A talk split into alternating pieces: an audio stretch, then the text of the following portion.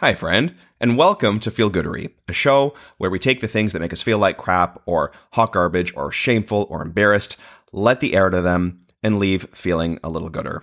It's the new year. It is 2024, which is wild. And if there's one thing that has the potential to make us feel shameful or disappointed in ourselves, it's resolutions and the pressure we can put on ourselves this time of year. So it's a feel goodery spin on the crappery of resolutions and what we can do instead. As always, Feel Goodery is recorded in front of a live studio dog. First sparkle of the day coming up. Glad you're here. Here we go. Hello. Again, it's a two hello day. Uh, happy 2024. It is the first week of it. How is how are you doing? How is your hangover doing? This show is being released on January 4th. So if you are over the age of 30, you're probably maybe just starting to feel like yourself if you partied hard on New Year's. We know this, but it is wild how much worse hangovers get the older you get. Like when you were 20, you could rage all night and still feel like yourself the next morning and get on with the day. Maybe maybe you joked that you were like kind of hungover to fit in with the adults, but in all reality, you didn't know what the hell you were talking about. And then when we get older, maybe 30 or 35 and then beyond, each year seems to add a day to the number of days the hangover takes to clear your system. Like in your earlier 20s, the hangover, if any, lasted hours. But the older you get, it is days until you feel like yourself again. And there's sort of a normal trajectory with hangovers. You know, day one of the hangover is the physical symptoms. Maybe you have a headache or you're nauseous. Like for sure, you have that endless tired feeling because even though you slept last night, you didn't really get that restorative sleep because that's what alcohol does. It prevents you from properly sleeping. So you have that tired feeling all day. Maybe there's a little anxiety, but the anxiety is sort of trumped by how terrible you feel physically. And then day 2 of the hangover is all about anxiety because because you've had one good sleep, you're physically feeling a little bit better, but this is where your mind finally gets to come out and play and bring up all the demons you thought you had dealt with years ago because it's it's hangxiety as they call it. So anxiety is high in day 2 and then day 3 is the day where anxiety is a little bit better but your brain's just a little bit foggy. You're not exactly yourself. Maybe maybe you're a little anxious, maybe you're a little depressed, who knows? That's the fun. It's like party mix. But regardless, you just don't feel like you. And then day 4 which is like this is January 4th. So hopefully is where things get back on track. But maybe not. You know, I know I know some people who don't feel like themselves until after a week. But that really can be because there's another issue going on entirely and maybe maybe the liver needs some extra support if it needs that much uh, bounce back after a night out. So all this to say, a little bit of a tangent, but I hope you're feeling good today. I hope you're feeling like yourself and I hope you're not putting too much on on yourself this week because this first week back can sometimes feel like a lot. We're coming off the break where we all slowed down. Even if we were working, you know, we all collectively understand that the week between Christmas and New Year's is like slow time. And now it's back to normal. And there can be this resistance that we feel like, like we're all the little kids that don't want to come back inside from recess. And if we do, we're going to come in kicking and screaming. And that is this week back. This is also the time of year where everyone talks about resolutions, you know, new year, new me, or Yay! whatever marketing lingo is going around. And listen, there's nothing wrong with new year, new me. I want us to want things for ourselves. But here's the thing, and this is a huge generalization, so please bear with me. There's a point to this, but I propose that there are two different kinds of people. One, the ones who go into the year, the new year, with optimism and big goals. You know, this is the year where I'm going to work out seven days a week. I'm not going to eat any sugar. I'm going to cook my own food. And oh my God, I'm going to become wonderful. And that's a reference from 30 Rock one of my favorites where she's just she's just so excited and she says with like sheer hope i'm going to become wonderful every day i want to say that to myself anyways uh, that's the one type and the caveat to this group is that when you make goals that require massive lifestyle shifts and massive change they become really hard to stick to. And what can happen is that a week or two weeks or a month down the line, those goals get dropped entirely and you go back to baseline. I mean, we've all heard the the stats that most resolutions don't make it to February. Some estimates say that it's like 80% of resolutions fail and only 8% of people stick to their resolutions all year long. So there is hope, but when huge resolutions are made that require massive change, it's a really steep hill to climb. So I'm all for becoming wonderful, but this group, it's a tough hill to climb. So that's the first type of person. The second type of person is the one who hears about these stats on the news year after year that most resolutions fail. So because of it, never makes any resolutions at all. Maybe they used to in the past, maybe they didn't, but for whatever reason, the second group or the second person decides not to make any resolutions whatsoever. Maybe it's because they hear the stats and are discouraged. Maybe it's because they're scared of trying in the first place in case they fail, which would make them feel worse, which is absolutely fair. Or maybe it's because the idea of any change is just so absolutely terrifying that it can't be attempted, which is also fair. Change can be immensely scary, and we humans do not like change. So I did say that was a generalization, but I say it for a reason because there are those extremes this time of year. You know, on the one side, it's new year, new me. It's time to do a complete overhaul and strip everything top to bottom. And on the other side, it's the discouraged, what's the point of even trying side of things. And if you're like me, maybe you've experienced both of those sides depending on what your mood was like on a given year. And both sides of these extremes they have their own weird benefits and their own weird drawbacks. For the new year, new me side, the weird benefit is the hope that extreme change will bring extreme reward and you'll be feeling the best you've perhaps ever felt.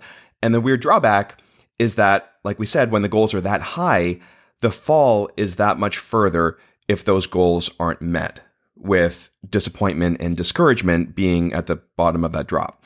For the other side, the no resolution, what's the point of even trying side, the weird benefit is that nothing changes and you get to stay in your zone of comfort, which tends to be the place that is comfortable for us, but not necessarily good for us because not a ton of growth happens here. And the drawback for this side is that you don't even try so you don't even know the world in which you might feel just a little bit better. So, with that, today, I want to propose that we meet somewhere in the middle because it's a shame not to try. And it's also a shame when we set the bar so high for ourselves that we we set ourselves up for a loss out the gate. So rather than no goals at all, and rather than huge goals that require massive upheaval, we're going to go over some small shifts to consider trying on for size that, when done consistently, add up to a lasting change for the better. And there's different terms for this this concept. Some call it micro shifts or incremental change. It's the idea that making tiny tweaks to your habits, little changes that are so doable that they almost feel like second nature and because of that, they're easier to stick to and because of that, lead to more successful long-term outcomes. So, for example, instead of the the drastic I'll work out for 2 hours every day from nothing goal, a micro shift would be committing to a 10-minute morning stretch or walk routine. And for me, the big reason I love this concept is that these changes or tweaks are subtle enough that they are easily doable, so you do it, and when you do it, you feel a little bit better. You feel a little you feel a little gooder trademark. I'm kidding, I haven't trademarked it yet, but I, I, if you're legal, I have. And when you feel good, it's easier to keep going and easier to find the gumption to tackle bigger goals. When you feel good, you do good, which is something I say a lot. Is it annoying to hear sometimes, depending on your mood? Hell yes, but does it make it wrong? No. So you can call them what you will, what you want. You can call it small change, uh, little change, micro shift, uh, nano adjustment, a pocket sized tweak or bitty budge, whatever, whatever you need. That's what it is. But for today, because uh, micro shifts and small change sound so formal, and I have talked uh, about poo on this show before, I'm going to lean away from the formal and call these teeny weeny tweaks. So, I'm going to share five teeny weeny tweaks for your consideration. The goal is not to apply them all, but maybe choose one that you can see yourself trying on for size. And then down the line, when that one's running on autopilot, choose another. The beauty in all of these is that they all help you feel good in different ways. They're, they're different ways in because when you feel good, you do good, and it's easier to add on more. So let us get into it. Teeny weeny tweaks for your consideration.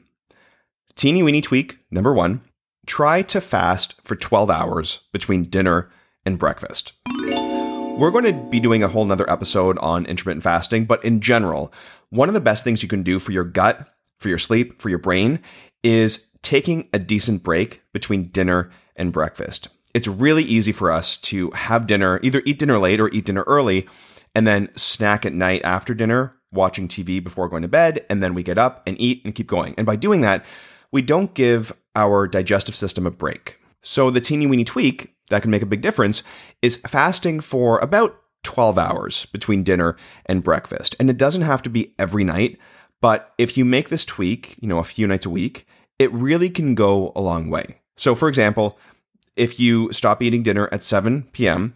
and don't eat breakfast until 7 a.m. the next morning, that's a successful 12 hour fast. You did it. Now, when you do this, a few beneficial things take place. One, you support a better night's sleep. And the reason is that this fasting aligns with our body's natural circadian rhythm and can allow our body to rest and repair while we sleep instead of digesting the food we ate right before bed. Two, the fasting period uh, triggers the activation of something called our migrating motor complex, which is essentially the housekeeper of our gut, which helps remove residual food particles, bacteria, and other debris from our gut that, that shouldn't be hanging around for too long. And this, this electromechanical process is essential for a healthy gut and only happens in the absence of food. And three, you give your digestive system a proper break and also gives an opportunity for the body to regulate and diminish inflammatory markers, which contributes to an overall reduction in inflammation, which is good for your health as well. So, of course, longer fasts can be done, but at the bare minimum, this 12 hour break between dinner and breakfast is a really just good general thing to do once in a while. And if you're interested in longer intermittent fasting or time restricted feeding, which is a, a, technical the way people do intermittent fasting is technically time restricted feeding in the in the science community. Anyways if you're interested in any of the fasting stuff this is a great place to start. And it's just 12 hours and a really great habit to get into. And it's a teeny weeny tweak. All right.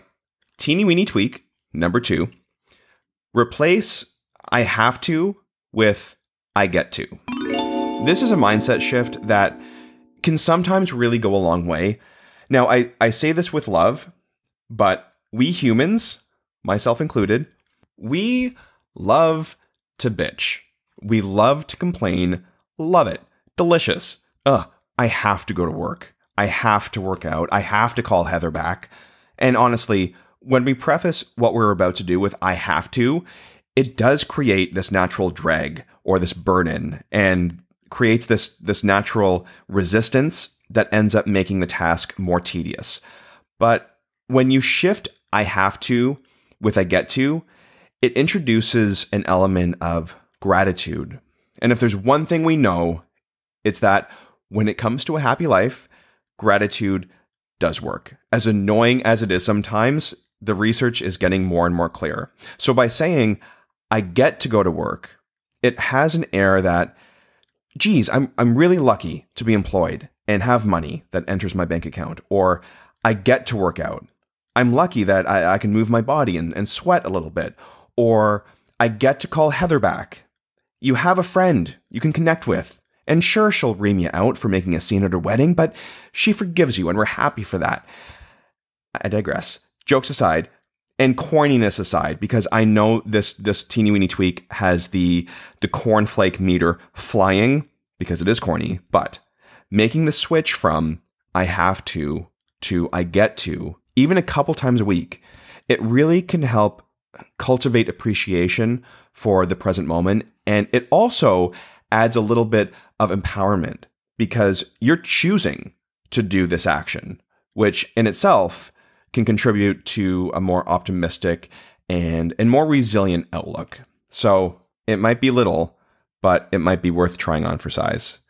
And if you actually, Heather was a hypothetical person, but if you happen to know a Heather that you're dreading calling because maybe you did make a scene at her wedding, call me because that means I might be psychic and I need to start that side hustle sooner than later. Teeny weeny tweak number three add variety to the diet whenever possible. One of the best things you can do to support your microbiome, which impacts every other piece of your health, is to increase variety in the diet, largely in the form of plants. The more variety you get in, the more different types of fibers and polyphenols you get in, which work to feed your good bacteria, who then start to produce beneficial substances for you. And there's support out there that shows that 30 different plants a week helps to foster the healthiest microbiomes. Now, I know that 30 number is a lot. So the teeny weeny tweak here is to just add variety when and where you can. And here's what variety can mean it can mean adding more spices and herbs to your cooking. It can mean buying different kinds of your favorite staples. So, for example, if you normally buy Fuji apples, maybe try Red Delicious or Gala next time. Even within the same category, variety can make a difference. It can also mean trying one new veggie a week. And it can, it can also mean diving into more soups and stews where you're able to throw a ton of different veggies into one large pot and really get a lot done in one meal. So there's a lot of ways to do it. So rather than focusing on a number, the teeny, the teeny, teeny, teeny, I knew I was going to start flubbing this. The teeny weeny tweak is just to start thinking of how you can change things up little by little and how you can add just a touch of variety and, and novelty to your current diet. Teeny weeny tweak number four breathe deep before you eat. I have talked about this before, and we do hear it a lot, but it's something most of us honestly still do not do. So, for good health, we want to support our digestive system so it's able to properly break down the food we eat and turn it into fuel for our cells. We know this. We also know that we live in a stressed out friggin' world. Whether you feel like you're stressed or not, the truth is that we all lead busy lives where we go from one thing to the next, from email to text to project to social media. We get triggered. And the reality is, this puts us in fight or flight more often than we might realize. And then we eat. But the last thing our bodies are worried about when we're in a state of stress is digesting our food. When we're stressed, blood is shunted away from our digestive system and into our extremities so we can fight and face the threat at hand. And that threat, as we know, isn't normally an actual physical threat.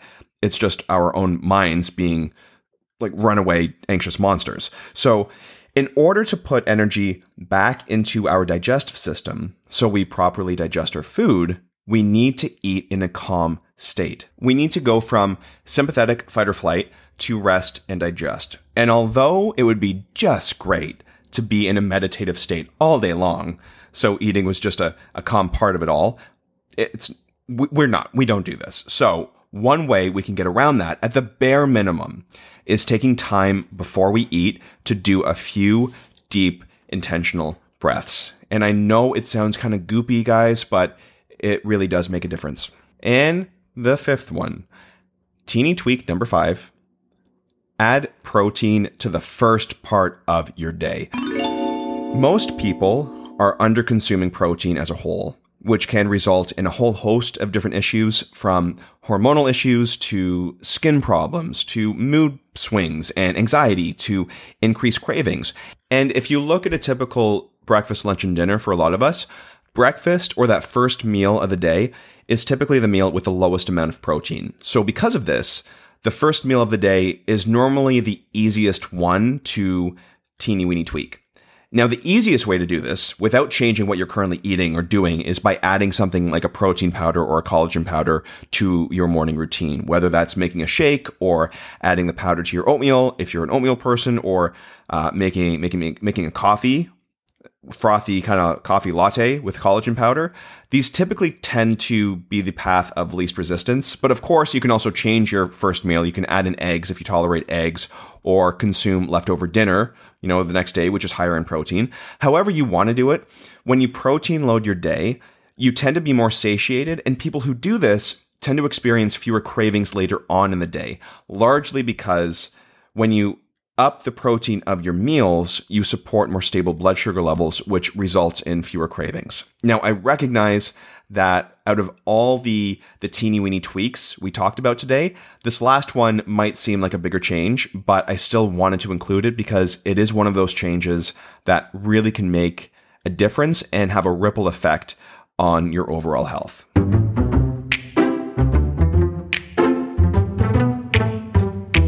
And that sound means it is time for the first feel good thing of 2024, which are little weird things that might make us feel good, that deserve a spot in the momentary spotlight, so we can train our brains to seek out the good because they are so good at seeking out the bad.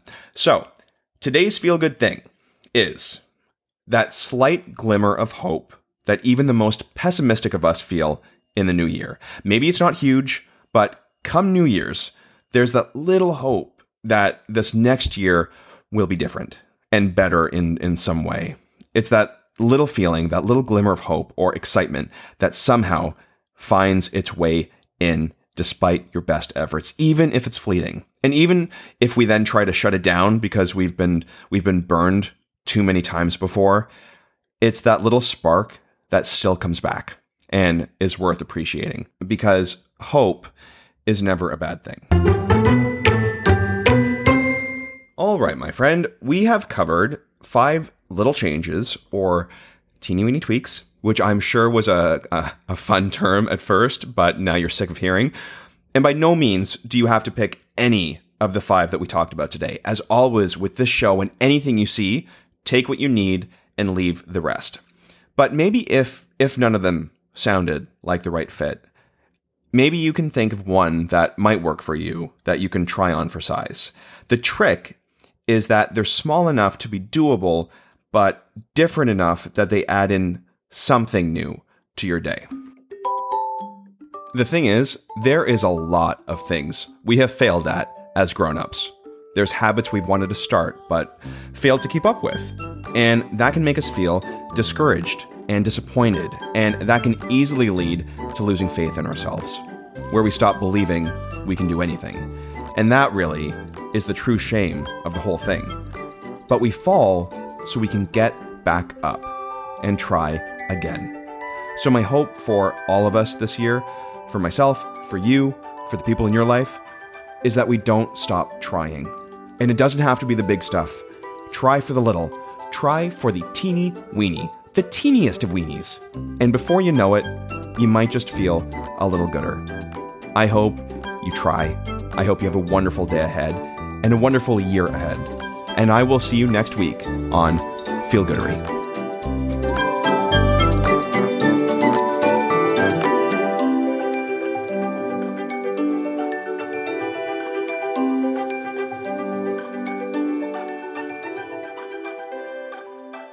And now for the legal stuff. The information provided in this podcast is for informational purposes only and is not a substitute for professional medical advice. Please always consult with your healthcare provider.